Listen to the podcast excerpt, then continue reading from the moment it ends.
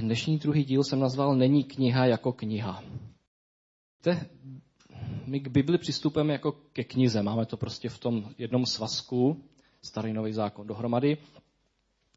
Ale Bible ve skutečnosti je taková knihovna. To není kniha, to je prostě 66 knih vedle sebe jo, eh, který vznikaly během x století. To je na tomto úžasný, že ačkoliv vznikaly, vlastně to, to nemá žádná jiná kniha, která by vznikala x století a zároveň, a psali to úplně odlišní autoři, ale zároveň je to furt takový jako konsistentní, furt to jakoby ukazuje jedním, jedním směrem.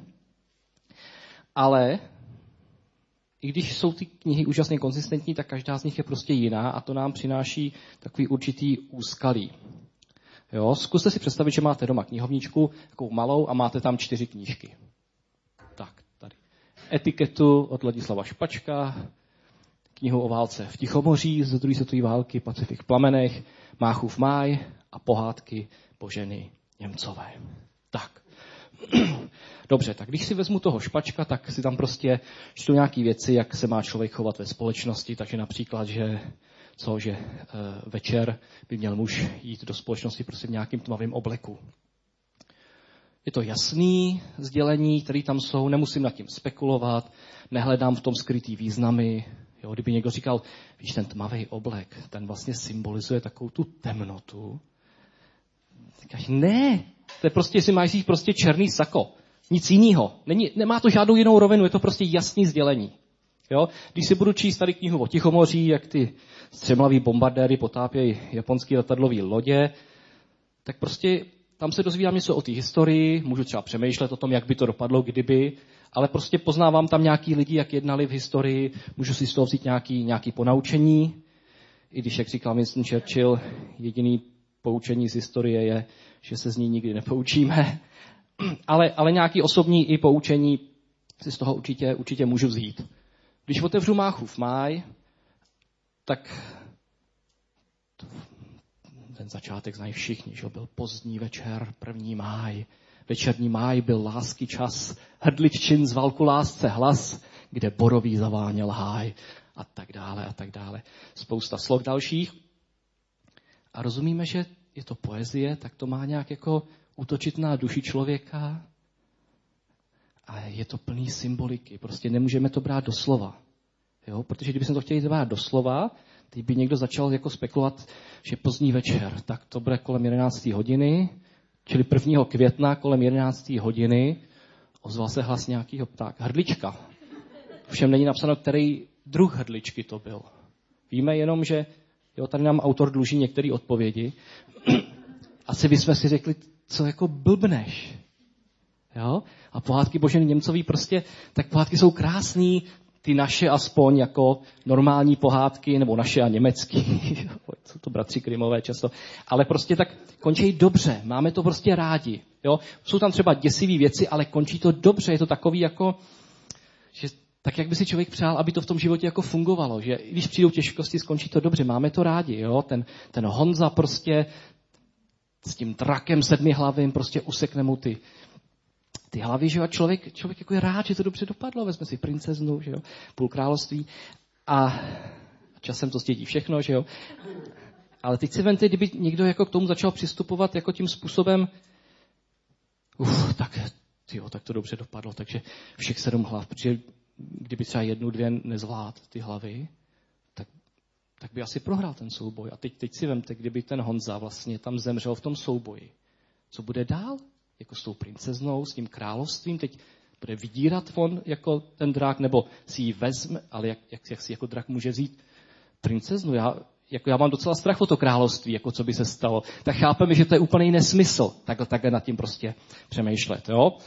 A teď si představte, že tam místo tady těch knížek máte třeba nějaký biblické knihy. Tak třeba místo špačkovy etikety tam budete mít list Římanům. A místo války v Pacifiku tam budete mít knihu skutků a místo máje tam budete mít knihu žalmů. Teď se těsíte, co bude místo pohádek Boženy Němcové, že? Kniha zjevení třeba. Ty si říkáš, no ale to je urážka, to nejsou pohádky, jasně, ale mimochodem ten sedmihlavý drak tam je i v té knize zjevení, jo? takže určitá podobnost. Máte to prosím s nadsázkou. Jo? já, já, já dneska chci zamířit k tomu, že každá kniha prostě má nějaký žánr. Některé knihy dokonce i víc žánrů v sobě. A my se musíme naučit přistupovat k těm, k těm eh, knihám odlišně právě podle toho, který žánr představují. Jo? U těch v úvozovkách lidských knížek to prostě chápeme, že budu jinak přistupovat k máji, jinak budu přistupovat k té etiketě. Ale v té Bibli, když se všichni říkají to boží slovo, tak by se to mělo brát všechno jako doslova a vážně. A zjistíme, že je tam problém. Protože ještě navíc, eh, nejen, že to má různý žánry, eh, ta Bible, tak například některé žánry se už dneska nějak moc jako nepoužívají, nějaké jako to klasické podobenství, nebo už neexistují v původní podobě, jo? jako třeba apokalypsa. O tom ještě budeme mluvit trošku příště. Dneska chápeme pod apokalypsou něco trošku jiného.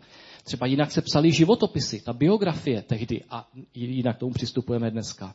A to nám trošku přináší, přináší problém v tom, jak správně přistupovat k těm knihám v Bibli a jak je správně vykládat. Tak já se dneska podívám na takový čtyři nějaký žánry.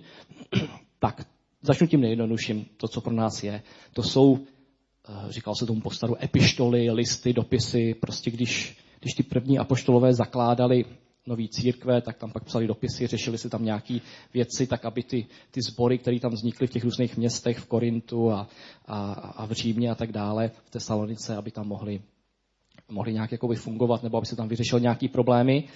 Takže ty, když čteme, tak je to docela v pohodě. Jo? Tak například tady máme eh, list Timoteovi, čtvrtá kapitola a Pavel tam píše, nikdo ať tě nepodceňuje pro tvé mládí. Naopak, buď prověřící příkladem ve slovu i skutku, v lásce, víře a čistotě. Než přijdu, věnuj se předčítání, kázání a vyučování. Nezanedbávej dar, který je v tobě, byl ti dán skrze proroctví a vkládání rukou staršovstva tady jako není úplně nic k nechápání. Jo? Samozřejmě, někdo to čte poprvé, neví, co to nějaký vkládání rukou, že se někdo za někoho modlí, OK, tak to je jenom jako technická věc, kterou člověk jako brzo pochopí, ale aby člověk jako nechápal, co to znamená, než přijdu, věnuj se tomu, že tam budeš prostě vyučovat, Tomu nepotřebujeme nějaký výklad, nepotřebujeme tam hledat, tam nejsou žádný prostě skrytý nějaký zprávy, který tam někdo propašoval. Tam prostě tady platí zásada číslo jedna, kromě teda jedné věci, o tom budeme mluvit příště, která nám to trošku, trošku komplikuje, tak obecně platí, že v těch listech prostě nemáme hledat víc, než je tam řečeno. Prostě jasná pasáž se vykládá snadno a jasně a znamená to to, co je tam napsáno. Jo? Takhle jednoduchý to je. Když tam napsáno nezanedbávejte společná schromáždění, tak to znamená choďte do církve. Tečka. Když je tam napsáno, pokud vyznáváme hříchy, Bůh je tak dobrý, že nám odpouští, tak to znamená, že když vyznáme hřích a upřímně toho litujeme, že nám to Bůh odpustí. Tečka. Nemusíme nad tím jako nějak složitě spekulovat a, a, a hledat to něco jiného. Pokud tom začneme hledat něco jiného, sklouzneme někam do, do nějakých nesmyslů.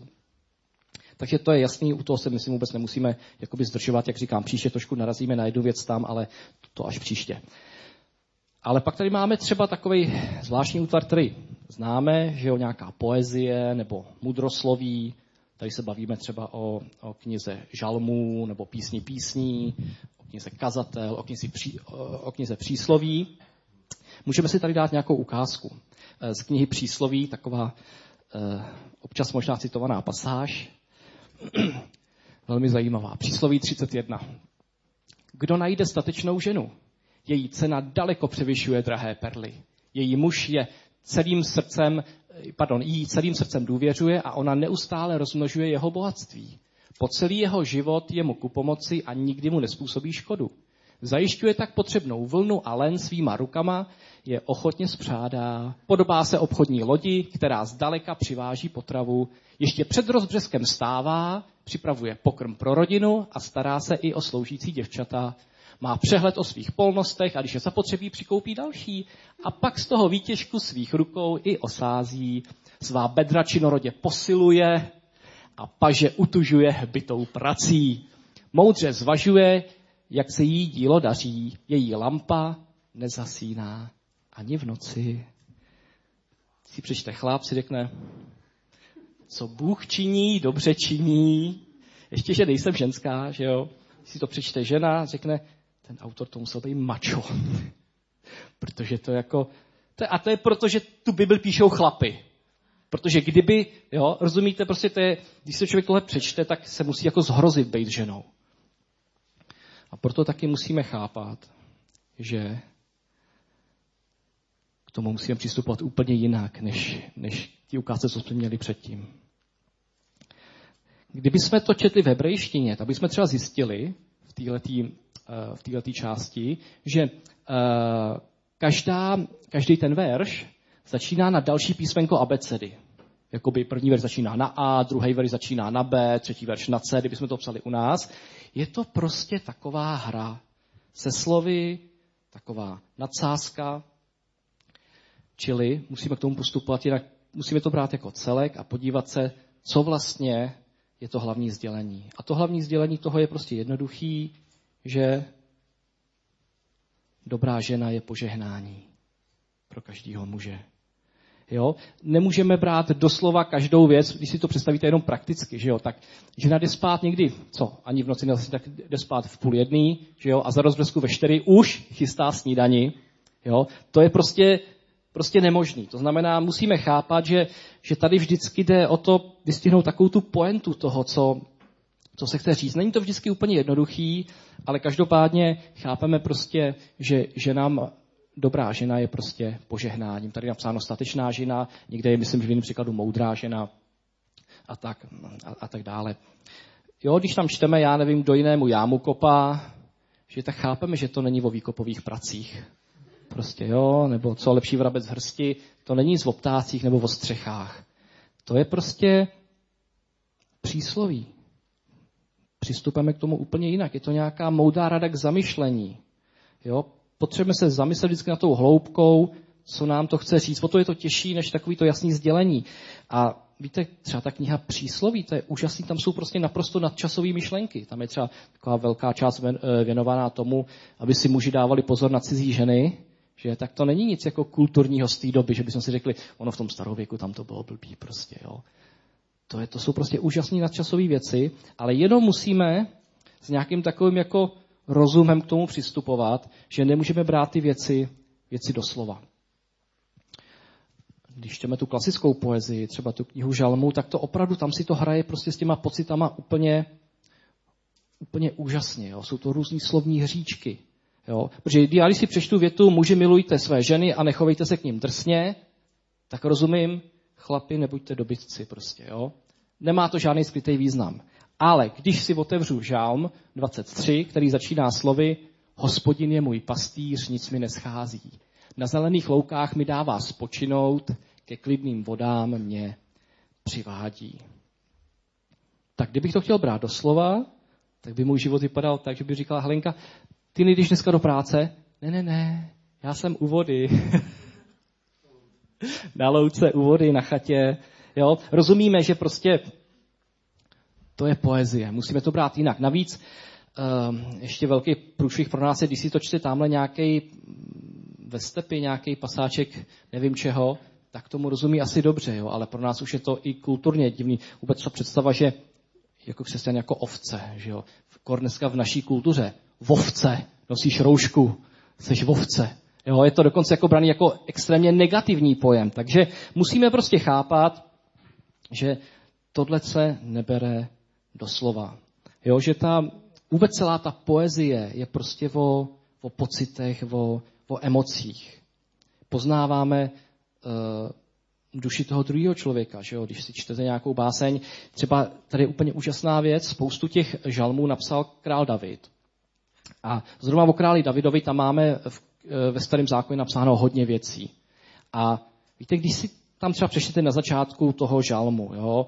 žalm krále Davida, po té, co se stalo David s Bačebou. Tak vy si opravdu můžete spojit ty dva příběhy, ten příběh někde z nějaký Samuelovy knihy a, a žalmu a vidíte, co se v něm odehrává, jak si najednou uvědomuje ty hrůzy, co dělá, jo? nebo e, o tom třeba, jak byl pronásledován. Vy si můžete prostě přímo přečíst tu situaci, o které on píše a pak si můžete přečíst, jak se u toho cítil. Je to prostě, je to nádherný, jo? A třeba pro mě to funguje opravdu jako ta kniha žalmů v těžkých chvílích, mě to třeba pomáhá přiblížit se Bohu skrz ty žalmy. Jo? já když si, si to prostě vybavím, eh, když jsem mýval jakový ty vleklý zdravotní problémy, vždycky jsem seděl někde u doktora v té čekárně a teď jsem se fakt cítil jako blbě, jsem říkal, co tam zase kde najdou a co bude a, a to, tak jsem si prostě otevřel knihu žalmů, čet jsem a to mě vždycky strašně jako uklidnilo a tak mě to jako strašně přiblížilo k Bohu, jo. Jako když jsem v pohodě, tak žalmy nečtu, že mi to nic nedává, jo. Prostě ne, neumím se na to, jako že v pohodě prostě všechno se daří a je to prostě nádherný, tak si tam něco čtu o tom, eh, jaký jsem chudá, že mě všichni pronásledují a co mám dělat a bože pomoz mi. Mě to nějak nic neříká, ale ve chvíli, kdy já se prostě necítím dobře, tak ty žalmy jsou pro mě řešení. Já si vzpomínám, když jsme se stěhovali tehdy bylo strašně hektický, že najednou z ničeho nic vlastně e, nám agent sehnal bydlení, musel se to okamžitě vyřešit během v podstatě měsíce. Do, do toho jsme měli naplánovanou takovou jako velkou svatební cestu. Bylo to prostě hrozný, já jsem měl hlavu jak škopek z toho všeho. A, a když to jako trošku odeznělo, tak jsem pak zjistil, na mě všechno jako dolehlo, ten tlak jako zpětně. Tak jsem otevřel Bibli, že jo, nějaký ten list Římanům si pamatuju, to byl nějak. A teď jsem to čet a vůbec jako jsem se nedokázal soustředit na to. Prostě ty myšlenky mi lítaly. Jsem říkal, co já budu dělat. Prostě já nejsem schopný se soustředit. Tak jsem si otevřel knihu žalmů a asi dva měsíce jsem nečet nic jiného než žalmy. Je jich 150, takže to se dá prostě během dvou měsíců, jo, těch žalmů. A pak už to bylo dobrý, jo, ale, ale, ale třeba na ty možná dva měsíce to najednou bylo pro mě taková jako záchrana, jo. Takže to je, to je ta hodnota tý, e, knihy, knihy žalmů. Jo? Já, já ty žalmy nečtu, abych tam hledal fakta. Jsou tam nějaký fakta o Bohu, jo? Ale, ale to není ten důvod. Já prostě, já toho Boha poznávám a vnímám a cítím skrz ty svoje pocity, emoce, skrz to, jak se cítím. Jo? Když se v Bibli píše, miluj Boha celým srdcem, celou myslí, tak to znamená, snaž se ho vnímat taky a cítit ho. Tak když čtu tady ty epištoly, o kterých jsem mluvil, tak ho vnímám prostě celou myslí soustředím se na to, přemýšlím nad tím, co, co to znamená pro můj život, ale když se píše miluj Boha celým srdcem a vnímej ho, uč se ho poznávat, tak to je právě skrz ty žalmy. To je, to je takový jako něco, co není logického, co není standardního, to je prostě něco, něco zvláštního prostě, co se tam někde v, tom, v té duši toho člověka odehrává, co se nedá změřit, co se nedá logicky nějak vysvětlit, ale jsou to jenom pocity, ale i skrz ty pocity, třeba i díky knize Žalmů, člověk vlastně může zase poznávat Boha jiným způsobem. Je to jiný způsob poznávání Boha. Eh, další věc, eh, další žánr jsou, řekněme, příběhy. Jo, to třeba na začátku hnedka eh, Bible máme knihu Genesis, máme tam pak různé historické knihy, které mluví o tom království izraelským. V Novém zákoně máme Evangelia, vlastně příběh o, o Ježíši a knihu skutků, vlastně příběh vlastně té první církve. Víte, já jsem na začátku říkal, že třeba ty životopisy se dneska píšou prostě jinak. Píšou se chronologicky a, a opravdu se tam dbá na to, dobrý životopis, aby tam byly všechny ty fakta. Jo? Ale v té době se k tomu přistupoval trošku jinak. Jo? E, úplně se e, nehledí na tu chronologii. Jo, prostě když se podíváte e, i v tom starém zákoně, že někdo byl otcem tady toho, a pak to zpětně dohledáte, zjistíte, že to byl třeba jeho děda nebo praděda prostě, jo. Že oni si s tím prostě nedělali e, hlavou, když, když někdo se úplně nehodil, tak se tak jako tam, tam třeba ani neuvádí někde občas nějakých situacích a to bylo v té době naprosto běžný. Jo? To třeba, eh, když se objevil nějaký divný římský císař, tak ho zpětně třeba vyškrtli ze seznamu. Jo, když byl císař Komodus, jeden z těch hrozných, tak ho vyškrtli. Je pravda, že jsem pak zase četl, že ten další, co přišel, tak ho prohlásil za boha, jo, ho tam zase vrátil. Jo? Ale, ale prostě takhle to tam jako, jako chodilo úplně běžně. Si představte, že byste dneska četli, já nevím, učebnici dějepisu nebo knihu o třeba našich prezidentech a tam by bylo českoslovenští prezidenti. Jo? Tak, Masaryk, Beneš, Hácha a Havel. A ty si, počkej, kde jsou všichni ty komunisti? prostě, kde je ten Gotwald, kde je ten Husák? Ne, to prostě, jo. Nám by to přišlo divný, ale, ale jim by to přišlo třeba úplně normální v té době. Jo? Musíme prostě chápat, že se na to dívali trošičku, eh, trošičku jinak. Jo? Čili Bible prostě není učebnice dějepisu. Jo? Ani učebnice ničeho jiného, žádného předmětu prostě nezaznamenává tam všechna fakta. a dokonce některé fakta se tam můžou i lišit. Když si vezmete třeba knihu královskou a pak ty letopisy, knihu Paralipomenon v jiném názvu, tak uvidíte, že se tam prostě občas objeví nějaká nesrovnalost, nějaký rozdíl. Jo? Nebo i v evangelích. Jo? Uvidíte nějakým detailu, se to prostě liší, tak jak to vznikalo po nějaký době, tak prostě jestli byl jeden tam posedlej nebo dva, nevíme. Jestli kohout zakokrhal, kolikrát zakokrhal kohout? Jednou nebo dvakrát? Nebo třikrát, jak to tam bylo, než dvakrát. Zak... Jo, jsou, jsou tam prostě takový nějaký drobný, drobný odlišnosti, že kdy, když se někdo chce vozit tady potom, ať se vozí, ale tohle nebyl smysl toho, proč to bylo sepsáno. Aby každý detail drobný prostě úplně přesně zapadal. Ani chronologicky to není, že jo? Protože kdy vyčistil Ježíš chrám?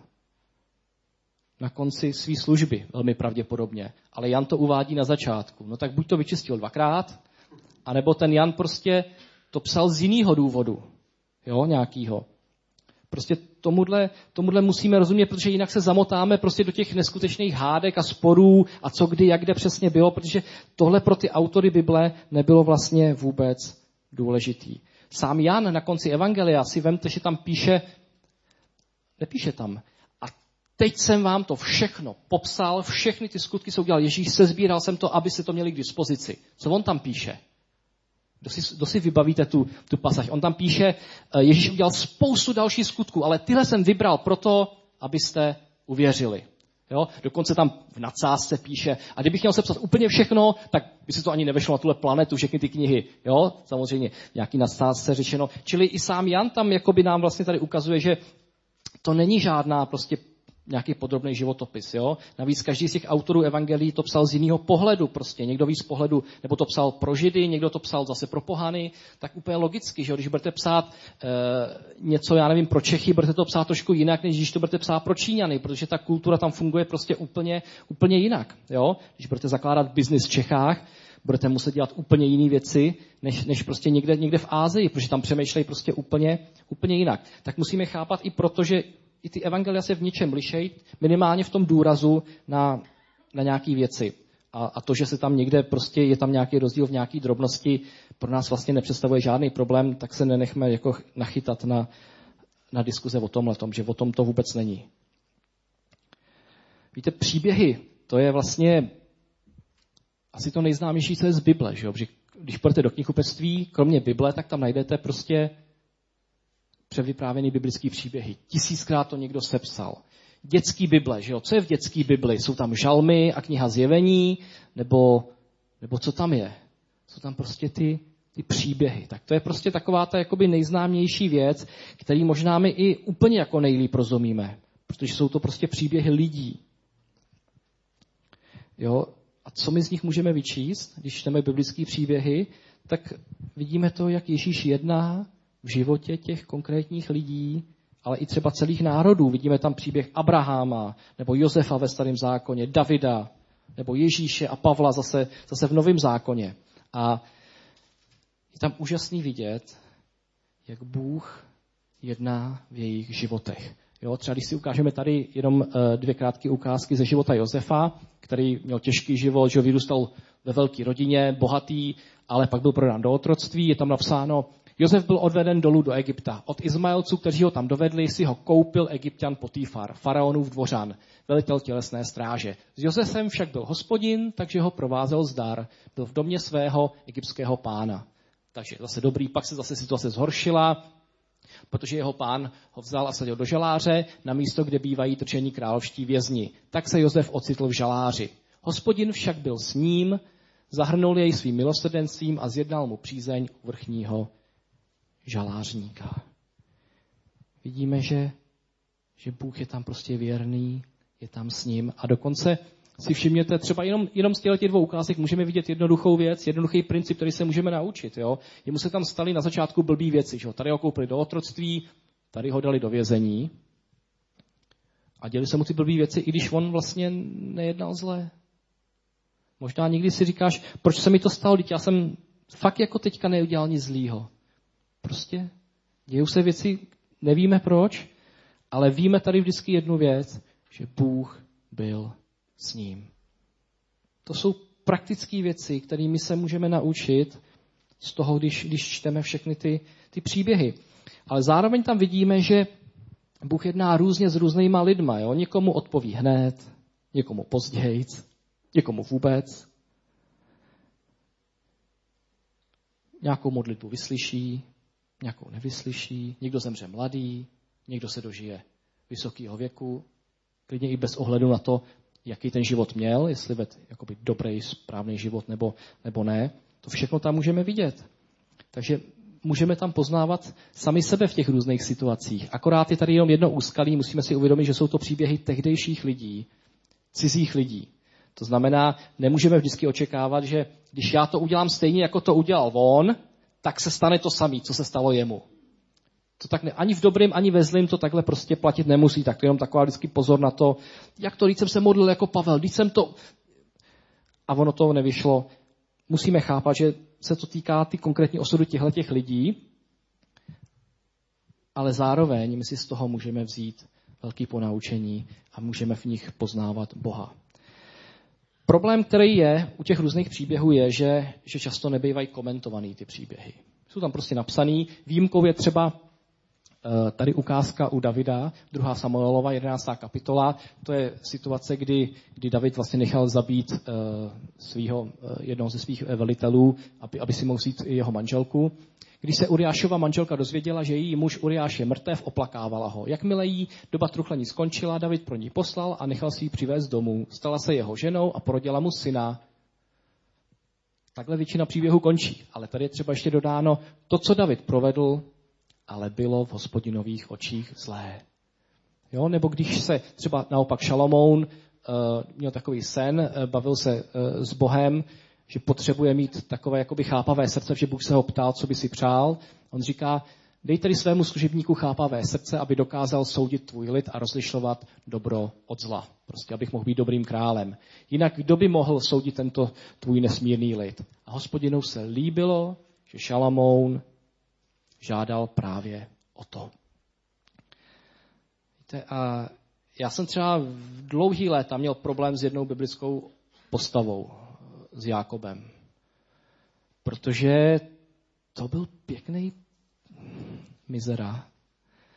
Ty věci, co tam čteme, hlavně jako v tom jeho mládí, jo? pak už třeba, ne, to byly opravdu hodně špatné věci a nikdy tam jako jsem nečel, že to je špatně. Vždycky jsem si říkal, tak jako, a pak je tam vždycky Jakub chválen, že jo, v té Bibli zpětně, a já jsem Bůh Izákův a, a Jakobův a tak dále. Uh, vždycky tam byl dáván jako později jako vzor a já jsem si říkal, ale tak já nevím, ale podle mě prostě nejedná správně, ale mě pak vysvobodilo, když jsem konečně jako pochopil, někde jsem si přečet, že, že to není komentovaný. To znamená, úsudek si musíš často udělat sám. To neznamená, když tam někdo jedná zle a je to nějaký boží muž, že, že Bůh říká OK. Není to prostě OK. Musíme na základě, je to, tím je to těžší. Že jo? Když, když by tam bylo napsáno, a to se Bohu líbilo, a to se nelíbilo, tak by to pro nás bylo jasný vodítko, ale musíme na základě nějakého eh, rozumu, zkušenosti, na základě různých dalších míst v Bibli prostě zjistit, jestli, jestli to bylo dobrý nebo ne. Takže mě to říkám, mě to dlouhou dobu trápilo, tahle ta myšlenka, že jsem si vždycky říkal, já bych to kritizoval, ale když to Bůh nekritizuje, tak tak já nevím, tak to možná špatně chápu. Jo? Ale nebojíme se toho prostě chápat to, že to, co je špatně, je prostě špatně a Bůh to tam k tomu nemusí říkat. Jo? Je to jako v našem životě. Že jo? Někdy to cítíme a vlastně to víme, že, jo? že je to špatně, aniž by nám to jako někdo, někdo musel nějak jako zdůrazňovat. Takže, takže eh, to je trošku k těm příběhům. A poslední věc, na kterou se chci podívat, jeden letniční teolog řekl, že to je druhá nejméně pochopená věc v celé Biblii hnedka po knize Zjevení, to, je, to chápám, že to je úplně jako nejtěžší kniha, a sice jsou to podobenství. Podobenství e, najdeme v evangelích, pán Ježíš často mluví o podobenstvích. Je to něco, co se dneska už nějak jako moc jako nepoužívá, nebo možná jenom částečně. A problém číslo jedna je, že ne všechno, co je v Bibli nazváno podobenstvím, je podobenství.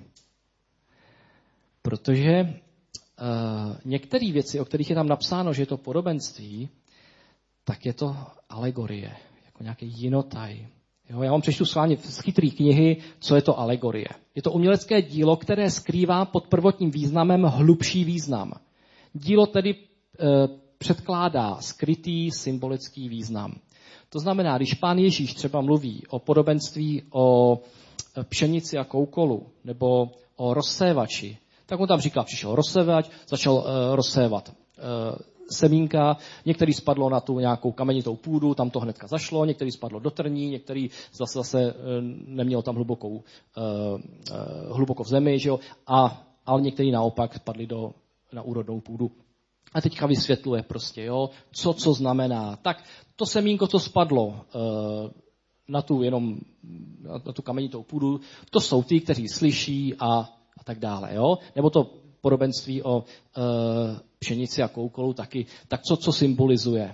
Jo, no tak Bůh je ten, kdo rozsévá dobré semínko, ďábel je ten, kdo tam dává to špatný, ty ženci, který to jednou budou žnou, to jsou ty anděle. Prostě každá ta věc, jak se tady píše hezky, dílo předkládá skrytý symbolický význam, tak to tam je. Čili tam nejde o ty semínka a o všechny tyhle ty věci. Rozumíme prostě, že tohle to má všechno symbolický význam. A pán Ježíš to tam vysvětluje. Ale tohle není úplně klasický podobenství. Tohle je prostě alegorie.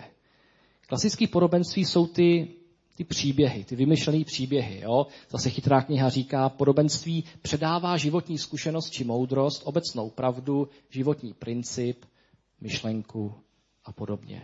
Čili předává zkušenost či moudrost, nějakou obecnou pravdu, životní princip a tak dále. Čili žádný symboly, ale nějaká jasná myšlenka, nějaká jasná poenta. To jsou všechny ty příběhy o těch lidech, který tam máme, o těch družičkách, co jdou na svatbu, o dělnících na vinici, farizeus a celník, když se modlí, a marnotratný syn, a nepoctivý správce, a ten soudce a ta vdova. Všechny tady ty příběhy jsou prostě klasické podobenství, které ale mají nějaký konkrétní znaky. Takže uh, my si můžeme jedno přečíst, to je ještě další, o kterém jsem nemluvil, a sice podobenství o milosrdném Samařanovi. Lukášova, uh, Lukášovo evangelium 10. kapitola. To je vlastně situace, kdy se tam Ježíš uh, baví s jedním učitelem Bible, s jedním farizejem a baví se tam vlastně o tom, co znamená milovat bližního. Pak je tam napsáno, ten farizeus se ale chtěl nějak ospravedlnit a tak se Ježíš zeptal, a kdo je můj bližní? Ježíš mu odpověděl, jeden člověk byl na cestě z Jeruzaléma do Jericha přepaden lupiči. Obrali ho, zbyli, nechali ho tam ležet polomrtvého a odešli. Náhodou tudy šel jeden kněz, když ho uviděl, obloukem se mu vyhnul. Podobně to bylo s levitou, který se tam objevil, když ho uviděl, obloukem se mu vyhnul. Potom k němu přišel jeden Samaritán, který tudy cestoval. Když ho uviděl, byl pohnut soucitem. Přistoupil, ovázal mu rány, polil je olejem a vínem, naložil ho na svého meska, dovezl do hostince a postaral se o něj. Druhého dne vytáhl dva denáry a dal je hostinskému se slovy postarej se o něj. Cokoliv bys vynaložil navíc, to ti zaplatím, až se vrátím. Co myslíš? Kdo z těch tří byl tomu připadenému bližním? Ten, který mu prokázal milosrdenství, odpověděl znalec zákona. Jdi a jednej tak i ty, řekl mu Ježíš. Kdyby to byla alegorie, tak budeme hledat, co, co tam konkrétně znamená. Co symbolizuje ten hostinec, co ten mezek, kdo je ten hostinský, co jsou ty peníze, který zaplatil, kdo je ten kněz, co symbolizuje ten levita a začneme spekulovat, co vlastně jakoby teda tím ten Ježíš chtěl říct. Ale všechny tyhle ty detaily, které tam jsou, nesymbolizují nic. Protože to dílo má prostě jednu zásadní poentu, kterou chtěl říct. A sice, kdo je ten bližný.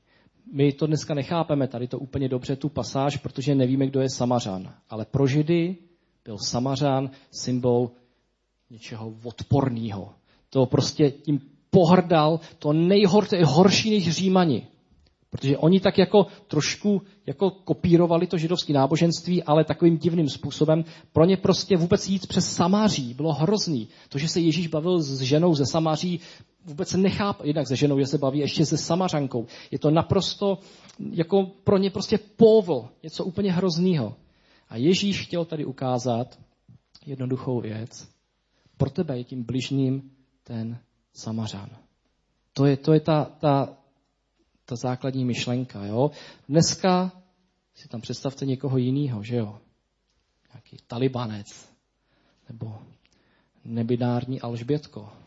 Kdo víte, kdo je nebi, nebinární Alžbětko? Nebo Putin, nebo Merklová, nebo já nevím, jaký máte politické preference, aby nám zdůraznil, že to jsou naši bližní. Každý ten člověk, který, na kterého by si lidsky měla mít vztek, kým by se lidsky prostě pohrdal, tak to ale je ten tvůj, tvůj bližní. Takže k pochopení té pointy my potřebujeme vždycky najít ideálně ten kontext. Jo? Vidíte, že tady třeba to máme hezky popsaný ten kontext, protože je tady napsáno, Ježíš se baví s tím farizejem, baví se o tom, kdo je bližní, teď tam vypráví tenhle ten příběh a je tam ještě napsáno, kdo z těch tří byl tomu připadenému bližním, ten, který mu prokázal milosrdenství. Jdi a jednej tak i ty, řekl mu Ježíš. Čili Ježíš nám tady v podstatě jasně ukazuje v tom rozhovoru, na co se máme soustředit. Je tam prostě jasně popsána ta poenta. Čili otázka je, kdo je můj bližní. Všechny ty ostatní věci to je jenom stafáž, jenom prostě Ježíš potřeboval vytvořit nějaký příběh. Ale to, co je důležitý, je ta poenta, o co tady jde. Víte, eh, je super, když u těch podobenství máme ten kontext napsaný. Jo? Třeba eh, v 18. kapitole Lukáše máme třeba napsáno o těch, kteří si na sobě zakládali, že jsou spravedliví a ostatními pohrdali, řekl toto podobenství. Dva muži vstoupili do chrámu, aby se modlili, jeden byl farizeus, druhý celník a pokračuje to. Jo? Čili už nám tady v podstatě přímo Ježíš jako ukazuje, na co se máme zaměřit. Prostě máme tam ten kontext, kdo se s kým baví, proč, co je důležitý. Jo? Čili je to vlastně proti těm, kteří se považují sami sebe za spravedliví a ostatními pohrdají. Jo? Nebo tady zase jiný vypravoval jim podobenství, aby ukázal, jak je třeba stále se modlit a neochabovat. V jednom městě byl soudce, který se Boha nebál a z lidí se nic nedělal. Kdybych tom hledal symboliku, koho symbolizuje soudce, koho symbolizuje já nevím co, nebo pak je tam ten muž s tím chlebem a tak dále. Ne. Tady Ježíš říká, já myslím něco jiného.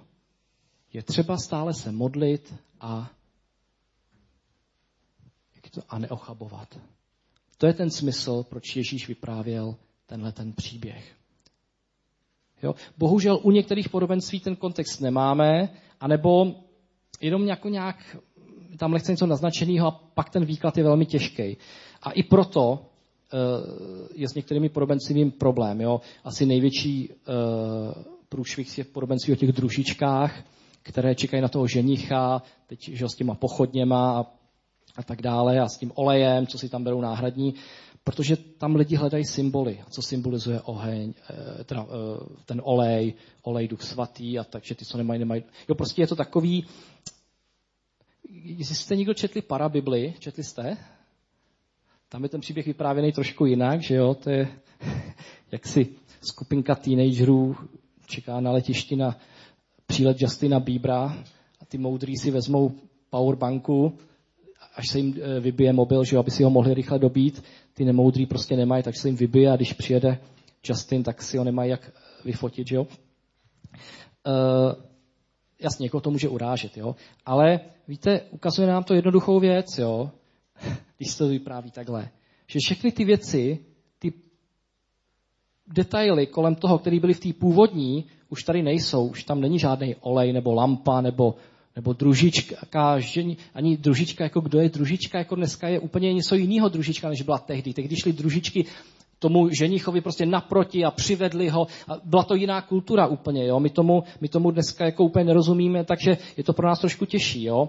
Proto vždycky, když chceme vyložit tu hlavní poentu, tak musíme ideálně najít ten kontext, jakým je to napsáno, anebo opravdu hledat tu hlavní myšlenku, kterou pán Ježíš chce říct, protože pokud tom začneme hledat jakoby něco, co tam není, začneme tam prostě hledat ty symboly, tak budeme mít prostě tisíce různých výkladů. Každý z nás, každý z nás to prožije prostě jinak, každý z nás tomu bude věřit jinak, podle toho, jak jsme nastavení, jaký máme zkušenosti, jakou máme víru, po čem toužíme, jak věříme třeba eschatologii, ty nauce o posledních dnech a do toho si to potom krásně zasadíme a bude nám to tam jako, jako sedět. Ale úplně se mineme tím, co Ježíš chtěl říct. Protože Ježíš to nevykládal proto, aby v tom každý našel něco, něco jiného, nějaký prostě osobní zjevení, který pak zjeví celý církvi a bude se podle toho jednat. Samozřejmě, Bůh může promluvit konkrétně k nějakému jednotlivci, ale, ale, ale on to nevykládá proto, aby tam každý našel něco, něco jiného. On to vykládal proto, aby ukázal nějakou konkrétní věc, které, na kterou si máme dát pozor ve svém životě. A když by to Ježíš vyprávěl dneska, tak, tak asi málo těch podobenství vypadalo stejně. Možná ta vdova soudce, nevím, ale prakticky všechny podobenství by vypadaly úplně jinak. Ale to, co by zůstalo stejný vždycky, je ta poenta, ta hlavní myšlenka, kterou by nás chtěl zasáhnout.